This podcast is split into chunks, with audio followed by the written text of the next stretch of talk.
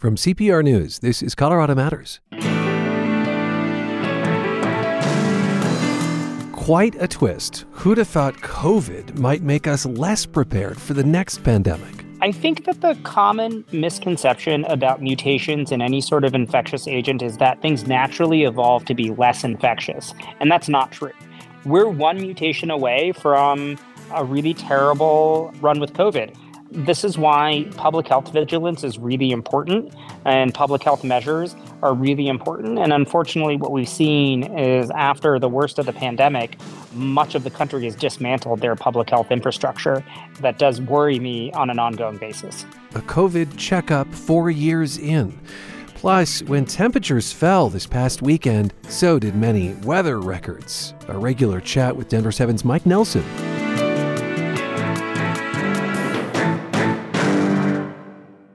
The majority of CPR supporters now give monthly as Evergreen members. I am an Evergreen member of Colorado Public Radio because it was easy. I just went online, signed up, and now it just comes out of my account every month and I don't even have to think about it. I don't have to make the decision next year to pay again in a lump sum. It's just easier just to pay a little bit at a time every month. Thank you to CPR Evergreen members for your sustaining support of Colorado Public Radio. This is Colorado Matters from CPR News and KRCC. I'm Ryan Warner. Do you remember what you were doing around this time four years ago, right before everything changed?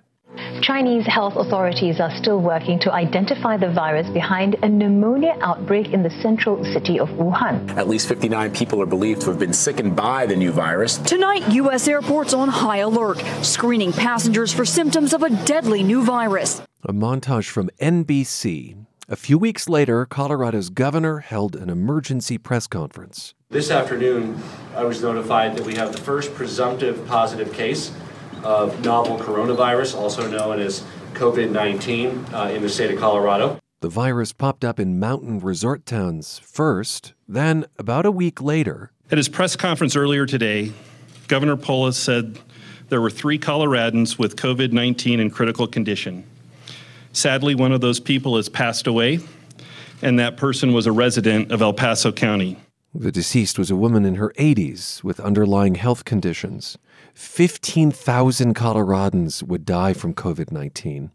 Today, a look back and a look ahead at the four year mark. In our studio, health reporter John Daly. Hi, John. Hi, Ryan. And with us remotely, Dr. Anuj Mehta. He's a pulmonary care physician at Denver Health and a member of the Colorado Vaccine Equity Task Force. Welcome back, Doctor. Thank you so much. Fitting you'd be remote since the pandemic issued forth so much of that. Uh, but, John, first to you. Do you have an early pandemic memory or story that stands out? I do. Uh, on March 26th, Governor Polis issued a mandatory stay at home order. We could only leave for activities critical to our health and safety. If you worked in healthcare, for instance, or you needed medical care yourself, or to get food. Yeah, I'd never experienced anything like it. There were big concerns that too many cases could overwhelm hospitals. There was that shortage of PPE, personal protective equipment. The governor did lift it about a month later, saying we'd bought enough time for the health system to build capacity. And I did a story right about that time about a guy from Lone Tree, Jason Jahanian. He's young, about 40, super healthy guy. He ran half marathons, really got sick. In those early weeks, he got COVID and ended up very ill on a ventilator, fighting to survive. I remember thinking, wow, if Jason could get it and end up fighting for his life in the hospital, anybody could. Also, he did survive thanks to his fight and dedicated frontline providers at Medical Center of Aurora then the scene when he was released, all the hospital workers giving him high fives as he was wheeled out. And then when I popped out of that elevator and I rounded the corner, there was, geez, probably 40, 50 people there. You know, it was just a moving, we're all in it together kind of moment. Dr. Mehta, any early pandemic memory that stands out for you? Yes, I remember very distinctly. It was March. My twin daughters had turned four in February. So it was March of 2020. Mm-hmm. My wife is a healthcare worker as well. and we were out on a walk with the dog while the kids were in preschool before they had shut down schools. And we had a very serious conversation about filling out our wills and how my wife would manage the kids if I were to catch COVID and die. That's the most distinct earliest memory I have of the pandemic was facing my own mortality. Ugh. And and at that point, like in hindsight, you know, I can imagine someone thinking, "Well, that seems a bit dramatic," but at the time, I mean, it was just you you just didn't know. We didn't know, and what we do know is actually we lost a lot of healthcare workers in that early time frame. Not a lot in Colorado, but it wasn't zero. But when you look to Seattle, when you look to New York City, and other places, we lost a lot of healthcare workers that were on the front lines, a lot of EMS and firefighters who were responding to people at home who were sick without any of the PPE. Mm-hmm. Um, so I luckily braved through it fine, as did all of my colleagues. But early on, we we just didn't know. No. Well, I'm wrong to have called it dramatic, even in retrospect. I appreciate that perspective. Ryan, what stands out for you about that time?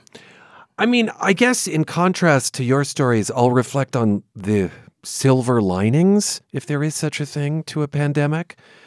I fought my loneliness by adopting a pet, a cat, and I guess Bob is the best kind of side effect. Um, to be honest, I miss the lawn meals that I had with friends, distanced, in a circle, sometimes moving our chairs to stay in the sun as long as we could before retreating to our own lonely spaces. I think that I was so hungry for connection. Anytime I got it, it, you know, it stood out to me. Four years later, John, and we're in a very different place, aren't we? Yeah, I think we are. Uh, let's open up the state dashboard we're so accustomed to looking at. Oh, if yeah. you uh, type into a browser Colorado COVID 19 data, and you'll see uh, the very first prominent graph there. It says currently hospitalized. 246. Yeah, 246, right. 246. And then if you click over on the left hand side, it says hospital data. Click on that. Okay. And you can see the curve for the entire pandemic. And the far right is where we are now. Look at how that compares to the peaks of the pandemic. Yeah, three peaks, it looks like, each with about 1,500 Coloradans hospitalized with COVID. So that was what, 2020, 2021, and 2022. And in terms of deaths, December 2020 was the peak. Nearly 1,700 Coloradans died that month.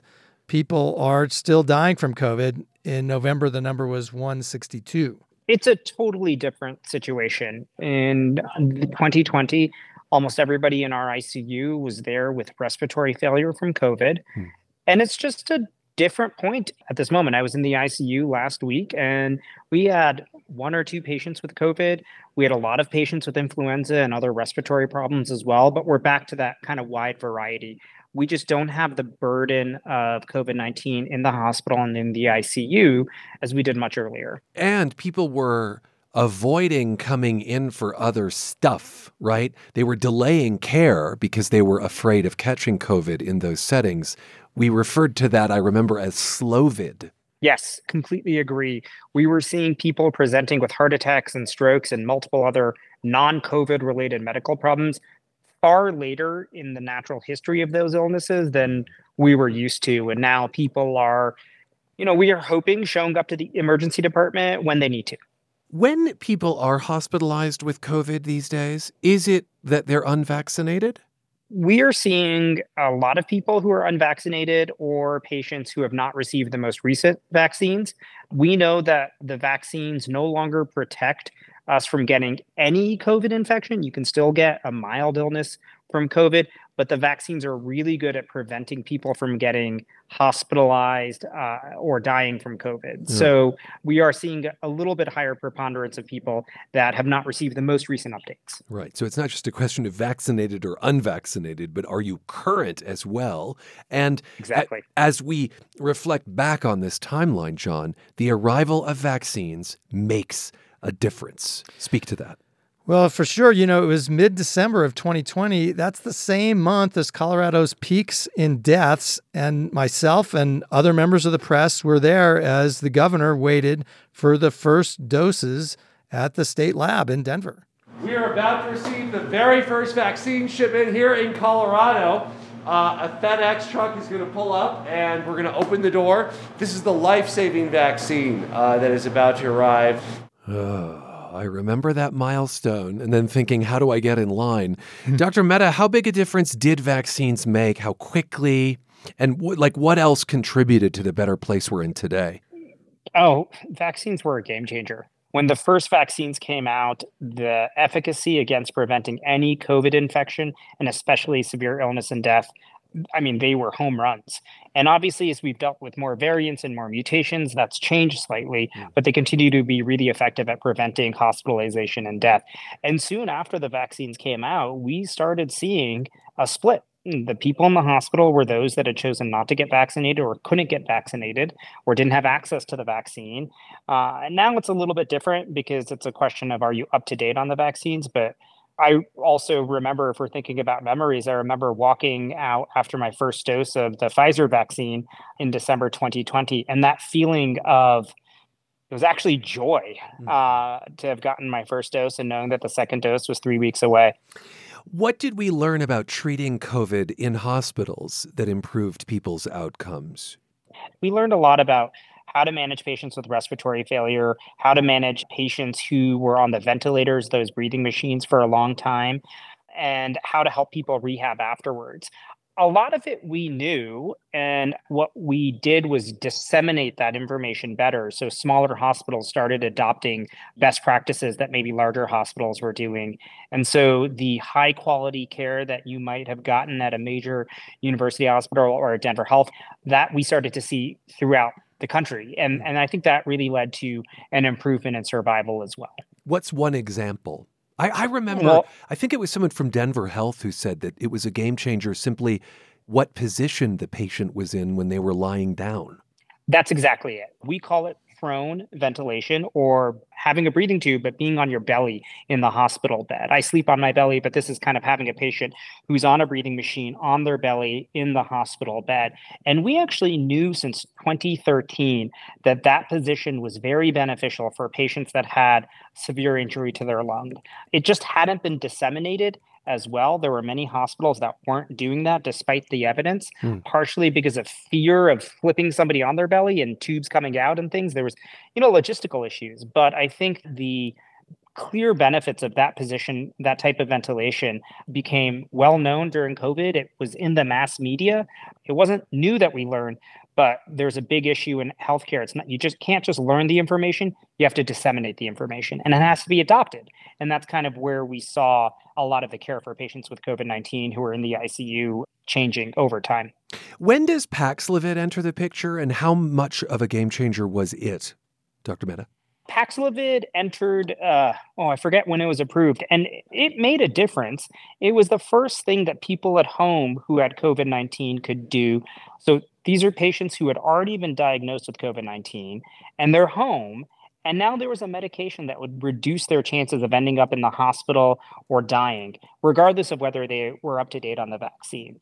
And so the idea of being able to take a pill at home, I think, normalized a little bit of having COVID 19 at home and gave some people who may not have been able to take the vaccine or who had other immune problems or the vaccine might not work, it gave them another option to try and avoid getting severely ill once they were diagnosed with COVID 19. Gosh, I just looked this up. It was rather late, John. May 25th, 2023? No, I took it before then. I think that's when the FDA approval came through. Yes, that's right. I think but I think that it was under an emergency use authorization, just like the vaccine, okay. well before that. Yeah, That's it. another term that I think became very common during the pandemic is emergency use authorizations or EUAs. How quickly years can pass and yet still feel like a slog. We're getting a four year COVID checkup in Colorado with our health reporter John Daly and lung doctor Anuj Mehta, who's a member of Colorado's Vaccine Equity Task Force. Back to the state dashboard. Hospitalizations now are relatively low.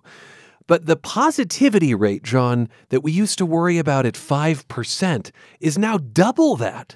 Yeah, exactly. And we know that most people are not testing. So I think that's considered maybe not as reliable of a gauge as it used to be.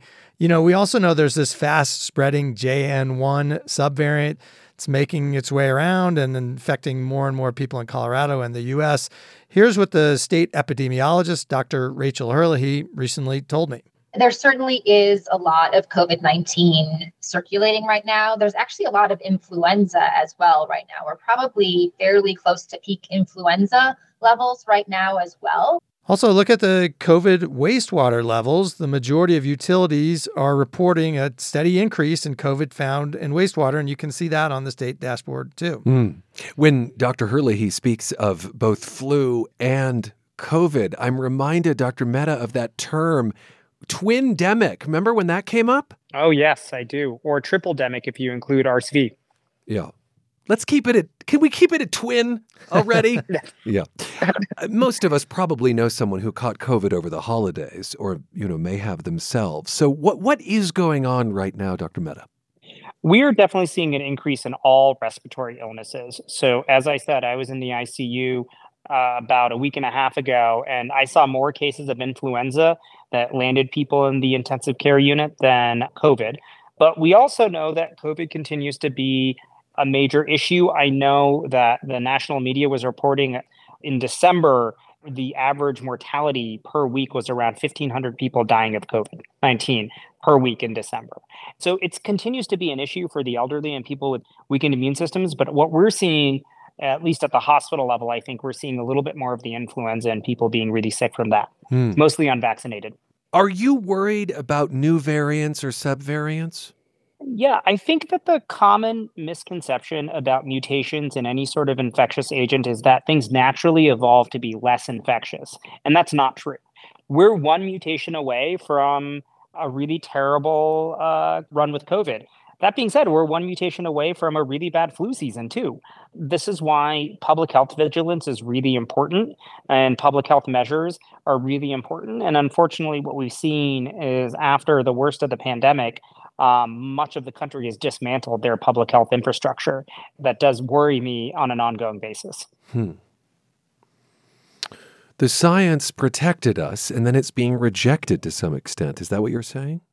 Yes, and we can see that also from vaccination rates. As I said, COVID 19 vaccines, when they first came out, were game changers, but we know that there's a huge anti vaccine push, and it's now indiscriminate, not just against COVID 19 vaccines, but against vaccines in general. And we're seeing plummeting rates of childhood vaccination like measles, mumps, rubella, chickenpox, things that we know save lives and prevent long term complications for kids.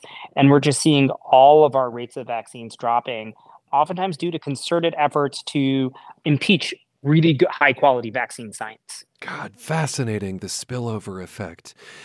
John, I know that you on the health beat have your eye on long COVID and what we are learning. I mean, sometimes on a daily basis about all of the various organ systems that this disease affects. Do you want to reflect on that a bit? Yeah, you know, I guess I would say it's been a long time since I worried about getting hospitalized or dying because of COVID, but I do worry about the potential detrimental long term impact of long COVID. And we've seen studies that have warned about the potential risk of multiple infections, putting you at ongoing health risk and putting you at risk potentially of long COVID.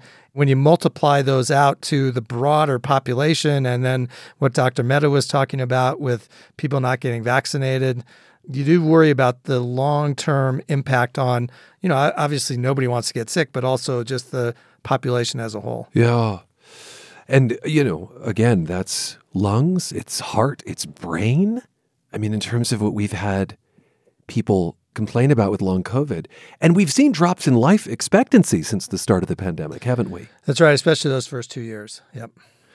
Well, Dr. Mehta, before we go, any parting advice or prognostications? I think it's really important to recognize that our vaccines still continue to protect people against being hospitalized and dying from COVID 19. But we also have vaccines for influenza that do the same thing and other routine vaccines. You know, we have new RSV vaccines for pregnant women and older adults.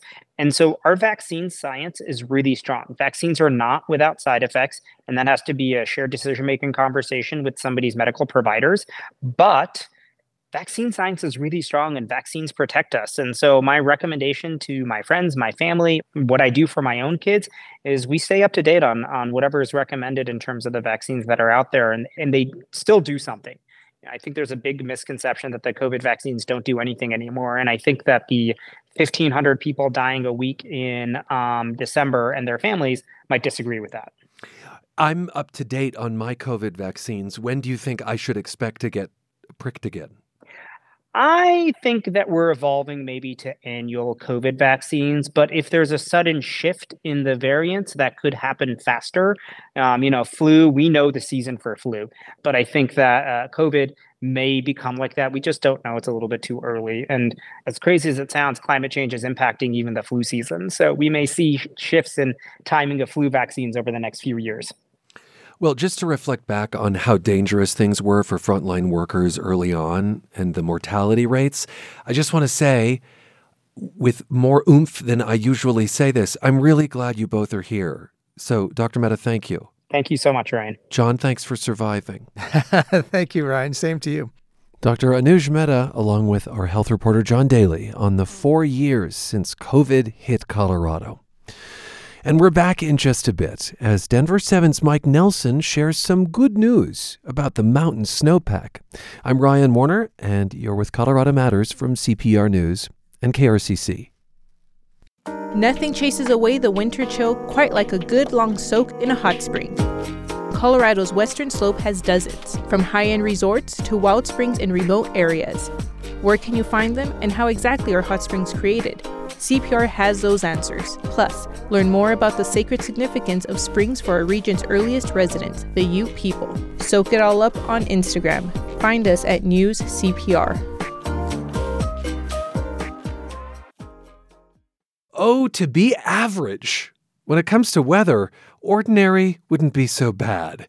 Yet we just endured an Arctic blast that stressed furnaces and left vulnerable people even more so. Some context now and a look ahead with Denver 7 Chief Meteorologist Mike Nelson. He's back for our regular chat about weather and climate in Colorado. Hi, Mike. Uh, good morning, Ryan. Yes, nice to be thawing out a little bit. Falls well that ends well, you might say. A century old record fell when it hit minus eight Sunday in Colorado Springs. Factor in wind chill, minus 24. Uh, help us understand what we just experienced, will you? That was a very good shot of Arctic air lasting about four or five days. It's cold in January during the wintertime, and we had an Arctic front to come through that made it very, very cold. It doesn't mean that the world's not getting warmer from climate change, but it was really cold. For instance, in Denver, uh, we had a low of 19 below zero Tuesday morning, and that tied a record that was set back in 1930. So that was almost a 100 year old record as well. Yeah, I'm so glad you addressed that because it's possible to have extreme bouts of cold even in the face of an overall warming planet. Let's just be clear about that. Absolutely. And uh, it does not negate any of the science because weather is moving air masses side to side. Cold fronts come through, warm fronts come through. This was an Arctic cold front that sloshed down from northern Canada and it sat around here for about four or five days and gave us very cold weather.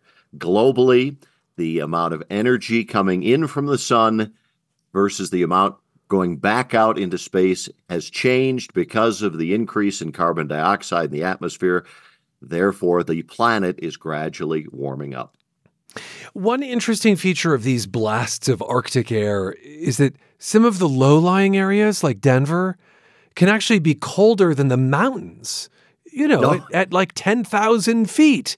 It's so interesting because cold air is dense, all right? So it's heavy. It hangs down in the South Platte Valley. So it can be 25 below zero in Greeley and over in Deckers to the southwest of town, where it's at 8,500 feet, it can be 40 degrees above zero. Or in Salida, it can be warmer because the cold air didn't come up over the Continental Divide.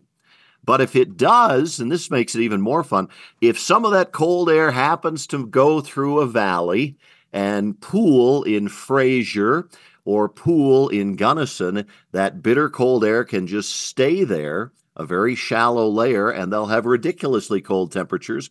While uh, if you go up the mountain a little bit, up on the pass, say, uh, it'll be a lot warmer. Okay, this I is love how, wintertime forecasting because there's so much variety.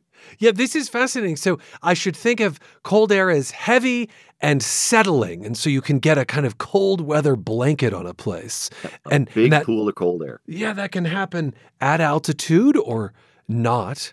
So is another of these blasts possible? Are these all that unusual? I think this may well be our last big one of the winter season. That happens sometimes where you get one really good shot and then it's kind of done. And then our jet stream flow changes and is more of a west to east flow instead of a north south flow, and you don't get another one coming down.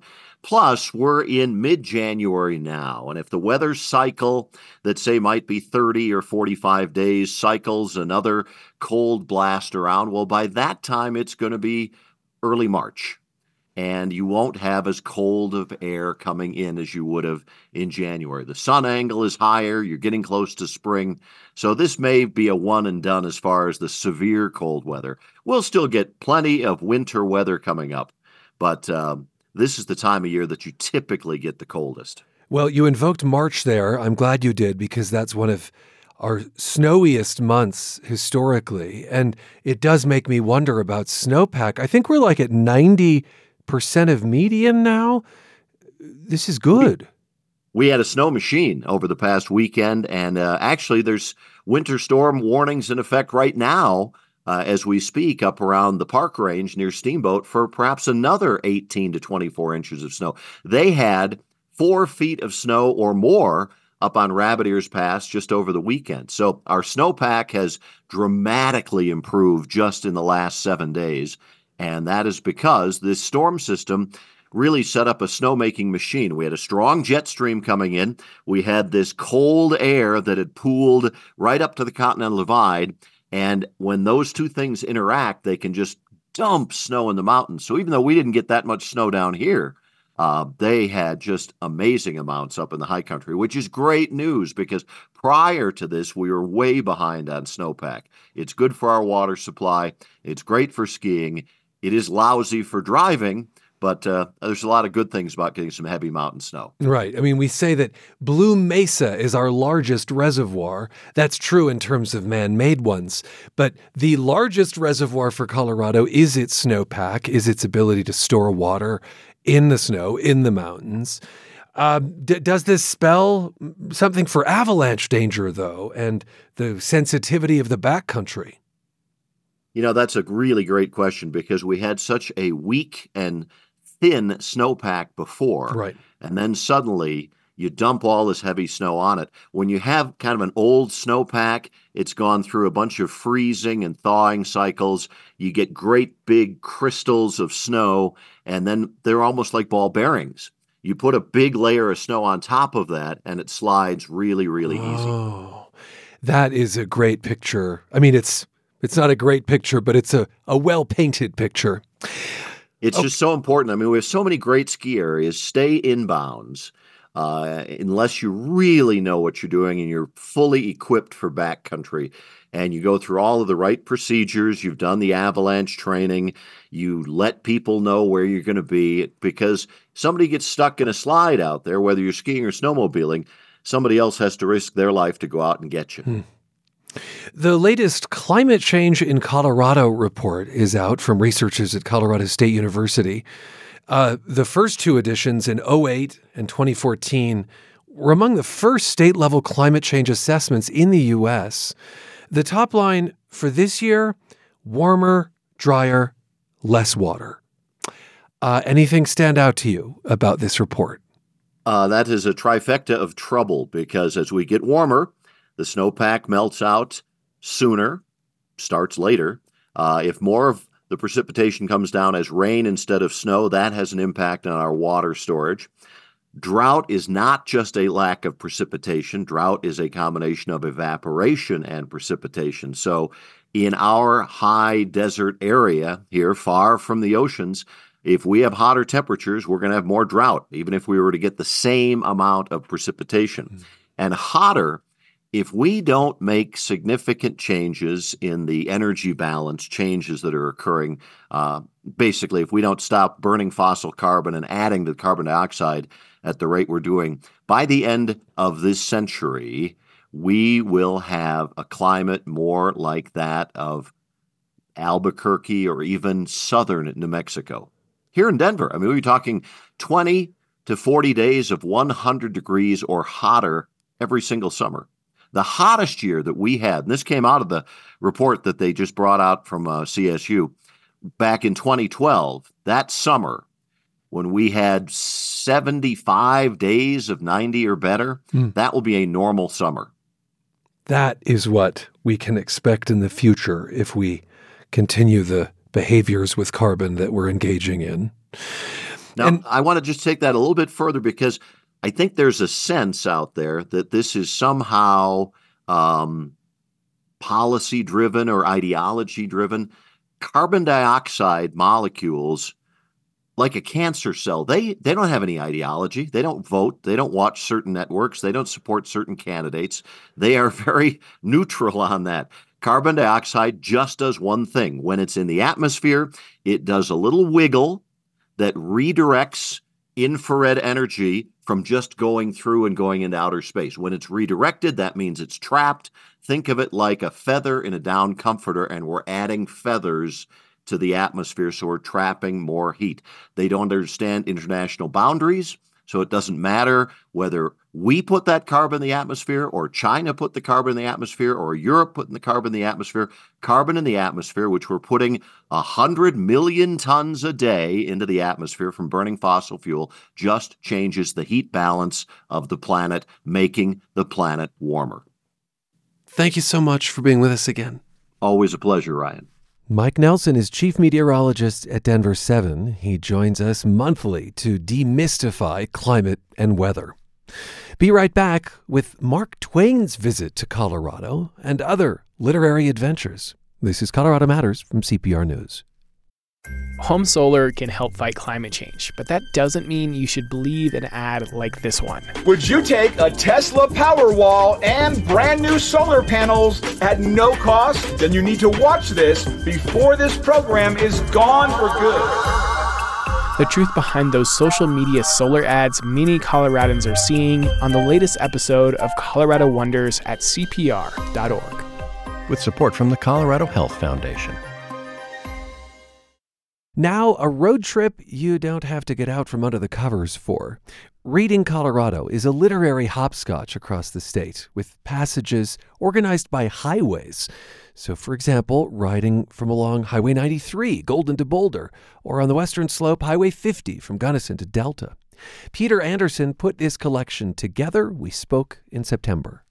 Peter, welcome. Thank you, Ryan. It's great to be here. We must, must, must start with an excerpt from the late, great science fiction writer Ursula Le Guin, winner of eight Hugos, six Nebulas. What is the piece and what is the place? The piece is an excerpt from City of Illusions by Ursula Le Guin, and the place is the Black Canyon National Park. She was inspired by Black Canyon because she had come out there on a road trip in the 1950s with her children, and they, in the midst of her camp chores, had disappeared out towards the rim of the canyon. Uh, she discovered later that they were safe, oh. thank goodness. But it definitely was a moment of panic there, and she never forgot it. And I think that's why later on she used that image of the Black Canyon for this city called Es Toch, which spanned the canyon and was quite spectacular. And so the excerpt in the book is a description of that fictional city that she conjured up in her imagination. Oh goodness, what a what a thing to build a community, you know, across a canyon. So why don't we hear the excerpt? Sure, sure. The city of the lords of earth was built on the two rims of a canyon a tremendous cleft through the mountains, narrow, fantastic, its black walls striped with green, plunging terrifically down half a mile to the silver tinsel strip of a river in the shadowy depths. On the very edges of the facing cliffs, the towers of the city jutted up, hardly based on earth at all, linked across the chasm by delicate bridge spans. Towers, roadways, and bridges ceased, and the wall closed the city off again, just before a vertiginous bend of the canyon. Es Toch gave no sense of history, of reaching back in time and out in space, though it had ruled the world for a millennium. Es Toch was self contained, self nourished, rootless, yet it was wonderful, like a carved jewel fallen in the vast wilderness of the earth. Wonderful, timeless, alien. Oh gosh, I love the adjective vertiginous, which I think captures the Black Canyon so well. Don't you think, Peter? Absolutely. You're an essayist, a poet, the founder of the Crestone Poetry Festival. Was there a piece of writing you were totally ignorant of before embarking on this literary road guide? Many, many. You know, I did, I knew the literature of Colorado pretty well from having having lived here since the 70s, but there were definitely some surprises along the way. For example, I knew of the poetry of Bruce Kiskaddon, who is sort of the grandfather of cowboy poetry, but I didn't know that he had lived out east of Trinidad, between Trinidad and Springfield, and had started his cowboying career out in that neck of the woods. Oh, would you like to read something from him? Oh, absolutely. Bruce Kiskaddon was, as I said, one of the grandfathers of the tradition of cowboy poetry. And um, he was a working cowboy and took time to write down a few lines. The thing I really enjoy about his poetry uh, is that he wrote with uh, a sense of the grittiness of, of the cowboy life, but he also wrote with a great sense of humor. Uh, both of those things, I think, show up in this short poem called Drinking Water. Uh-huh. When a feller comes to pond or a tank, it is better to ride out a ways from the bank, for the water is clearer out there as a rule, and besides it is deep and a little more cool. And out toward deep water, you notice somehow you miss a whole lot of that flavor of cow. You can dip up a drink with the brim of your hat, and water makes pretty good drinking at that. You maybe spill some down the front of your shirt, but any old waddy knows that doesn't hurt. There may be some bugs and a couple insects, but it all goes the same down a cowpuncher's neck. I know there's plenty of folks would explain why such water had ought to be filtered or strained. Such people as that never suffered from thirst, or they'd think of it later and drink it down first. when you are thirsty enough, it's okay if there's a fly in the water, I guess. It doesn't matter. It doesn't matter. In the Highway 160 section, so writings from Durango to Towaoc, you highlight the work of Regina Lopez White Skunk. Um, maybe set an excerpt up for us and, and then read it? Well, Regina Lopez White Skunk is a member of the Ute Mountain Ute tribe. She's many things. She's a grandmother, an activist, and a writer. And in this essay, she talks about the act of walking as a form of prayer. Mm. She writes this I hike into the canyons to see the rocks and the stories from long ago. I stop and feel saddened when I see bullet holes, words scratched in places that show disrespect for the story, the story that tells me of the trails and waterways of the surrounding landscapes. I go into these spaces to listen to the trees sing to me and ease my restlessness, to seek a sense of healing from within. The earth is my connection to the knowledge of the land and the stories that are whispered in the gentle winds. I have prepared for ceremony and prayer. I have taken off my shoes. I have walked barefoot, connecting with our Mother Earth, seeking knowledge, strength, and grace. She feels and knows my steps, for I have tread on her before in prayer. I kneel down beneath a large cedar tree allowing for the hundred years of wisdom to be communicated in a way no one will ever understand. Mm. I think of walks as meditation, and I think that captures that very well. Absolutely. I also think of the fact that, as so many tribes were before the United States government boxed them in, uh, they, they were nomadic. They moved, they walked. Absolutely, and the territory for the Utes kept getting smaller and smaller. You know, from the, almost the entire state of Colorado and into Utah to half the state to uh, a small fraction of the western slope territories to, you know, what is currently the Ute Mountain Ute Reservation and the Ute Reservation down by Ignacio, Southern Ute Reservation. Big names in this collection Jack Kerouac, Upton Sinclair, Stephen King, Willa Cather, Dalton Trumbo, and Zane Grey. Uh, but, Peter, Mark Twain? Well, he just barely, barely dipped into Colorado, Ryan, on his way out to Carson City, Nevada, when he uh, was having all the experiences that he would put into the book Roughing It. And that was in the early 1860s. There was a, a stage station out in what came to be known as Julesburg. Aha. That he spent a few days in that area. Should we hear Mark Twain writing about Colorado? Which, like, as someone who oh. used to live in Missouri, I just can't imagine Mark Twain that far from a river. well, that's interesting that you should bring that up because, you know, you can imagine Mark Twain coming from the Mississippi when he saw you know, what passes for a river out in Colorado, he wasn't too impressed. So, this is what he wrote about the South Platte. We came to the shallow, yellow, muddy South Platte, with its low banks and its scattering flat sandbars and pygmy islands, a melancholy stream straggling through the center of the enormous flat plain, and only saved for being impossible to find with the naked eye by its sentinel rank of scattering trees standing on either bank. The Platte was up, they said, which made me wish I could see it when it was down, if it could look any sicker and sorrier. They said it was a dangerous stream to cross now because its quicksands were liable to swallow up horses, coach, and passengers if an attempt was made to ford it. But the mails had to go, and we made the attempt.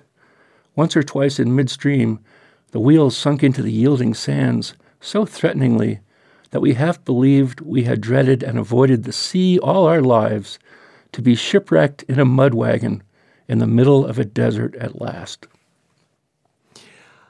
Yeah, that's interesting because Westerners would see the South Platte and rejoice. right. Yes, absolutely. From a distance, just seeing the line of trees and like, oh, thank God, there's water up ahead, you know. Is there a certain portion of the state you couldn't find writing for? Not really. Uh, there were areas of the state that, uh, you know, I was more familiar with literature than others, places where I had lived, like Colorado Springs and Buena Vista, uh, San Luis Valley, Four Corners down by Durango and Mancos. I knew those areas pretty well. So, areas like the northwestern corner of the state, I had to dig a little bit more. I'd been up through there, but I hadn't spent a lot of time, say, up around Dinosaur. Mm-hmm. Uh, or for that matter, out in eastern Colorado. You know, it's amazing. You can spend 40 some odd years in Colorado and, and kind of hunker down in the mountains and, and really have very little awareness of the eastern part of the state, which is almost half of the state. And there's a lot of uh, a lot of great country out there, a lot of amazing landscapes, and a lot of great literature too. Yeah, you celebrate plenty of works from the plains. You want to pick one and tell us about it? Yeah, I'd like to read you a, a piece by a woman that wasn't necessarily a plains dweller. She actually lived up in Steamboat Springs. Hmm. But a wonderful writer who I discovered at the Steamboat Springs Library, her name is Sureva Towler. And she has a book called The Boys at the Bar Antics of a Vanishing Breed of Cowboys and Hellions. um, I'm sure people in Steamboat know about Sariva and also possibly past readers of the Denver Post, where she wrote periodically. But I love this piece. She was clearly, even though she was a dweller in, in the mountains, she liked to travel. And she has this beautiful piece of advice for road trippers in her book. She says, Travel slowly Explore a country where a community is judged by the size of its grain elevator, and guys not only know what sorghum is, they keep close tabs on its market price. Search for a place where everyone can recite the 4 H pledge. Hmm. Read every historic marker eat at the greasy spoon, and visit with someone driving a tractor. In other words, keep an eye out for places like Wray, Colorado. And this is a place that she wrote about focusing on the um, mating habits of the prairie chicken. And, and as in a lot of her writing, she, she does so with a great sense of humor. She writes Nobody says I love you more convincingly than a prairie chicken. Mockingbirds sing, peacocks strut, bower birds build elaborate nests, egrets grow feathers, but prairie chickens do it best. They dance and croon at dawn and dusk. They lean forward, puff up their throat and ear feathers, drop their wings and fan their tails. The sound of air rushing from their inflated, bright orange neck sacs makes a booming sound as they stomp their feet and strut around in circles, not unlike a Bronco quarterback after a touchdown. the best place to watch the mating dance of greater prairie chickens is in the grassy sandhills north of Wray, where 80% of Colorado's 10,000 chickens hang out near the Kansas and Nebraska state lines. The numbers come close to matching the people population in Yuma County, which issued only 73 marriage licenses last year, suggesting that prairie chickens may have far more fun courting in the cornfields than do the locals. Their eerie sounds and aerial leaps are generating economic development for the Wray Chamber of Commerce and East Yuma County Historical Society that, from mid March until mid May, haul voyeurs to the booming grounds. There, squinting into the cold and dark, bird watchers and snoops can spy on roosters and hens cavorting on the lek under the educated eyes of Division of Wildlife yentas. I love when something is both journalistic and poetic, and she blends the two brilliantly. Just brilliantly. Great voice. Great Yeah, voice. That's voice. right. A lot of voice in her writing. Yeah. Some very small towns make appearances in this collection. I was thrilled to see Hartsel near Salida. Antonito in the San Luis Valley makes an appearance. LaPorte in northern Colorado. Are places like these as much characters as they are settings for characters? Oh, I think so. Every every town kind of has a feel to it, and you talk to somebody like uh, Aaron Abeyta down in Antonito, and you realize how many stories are embedded in that landscape. And I think the same is true for almost any small town. You know, if you dig around for a while, you're going to find some some really interesting stories. It doesn't matter, you know, how small the population is. And I think it's clear in the book from reading the entries from towns like Walden and Antonito, like you say, and Hartsel, that, you know, there, there's some really rich stuff that's um, just kind of a part of the landscape out there. Peter, thank you so much for being with us. Absolutely, Ryan. Thank you. It's been a been a great delight. Peter Anderson compiled the literary road guide Reading Colorado. We spoke in September. Speaking of reading, You will know it is time to turn the page when you hear the chimes ring like this. there is still time to read with us. For February's Turn the Page, we've chosen a book about heartbreak and the science behind it. Author Florence Williams wrote this book after her 25 year marriage ended. I felt like I had been plugged into an amplifier. Like I was like buzzing with anxiety and grief and fear. And it it really just I think knocked me out and surprised me like how physically I felt this kind of emotion, what I thought would be an emotional kind of situation. Williams' book is titled Heartbreak, and on February 7th, a Wednesday night, we're taking our show on the road to the Rialto Theater in, wait for it, Loveland, Colorado. And we won't just focus on being dumped, but on the science of bouncing back.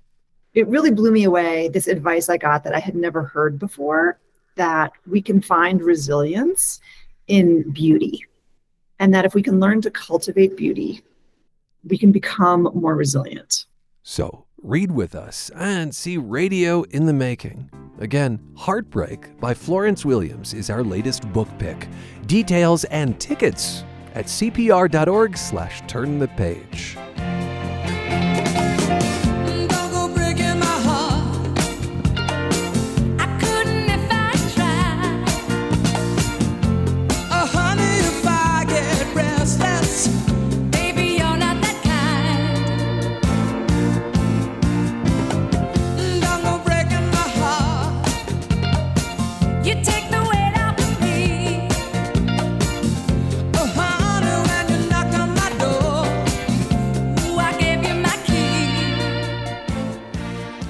Is Colorado Matters for today, with thanks to these bookish types Tyler Bender, Carl Bielik, Anthony Cotton, Pete Kramer, Molly Cruz, Andrea Dukakis, Rachel Estabrook, Michelle Fulcher, Matt Hers, Tom Hess, Michael Hughes, Chris Ketchum, Pedro Lumbraño, Shane Rumsey, Chandra Thomas Whitfield.